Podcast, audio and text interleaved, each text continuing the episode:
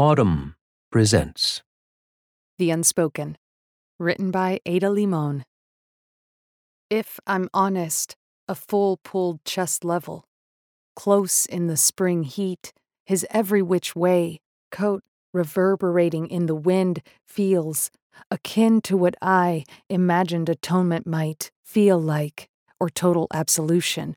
But what if, by some fluke in the heart, an inevitable wreckage, congenital and unanswerable, still comes no matter how attached or how gentle every hand that reached out for him in that vibrant green field where they found him looking like he was sleeping, the mare nudging him until she no longer nudged him?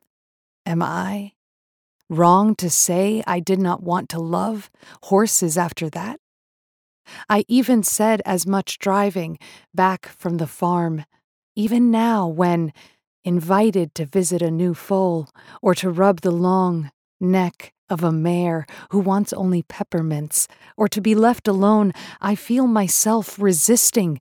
At any moment, something terrible could happen. It's not gone, that coldness in me.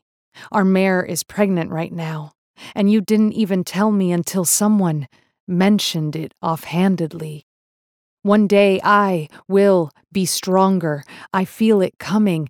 I'll step into that green field, stoic, hardened, hoof first.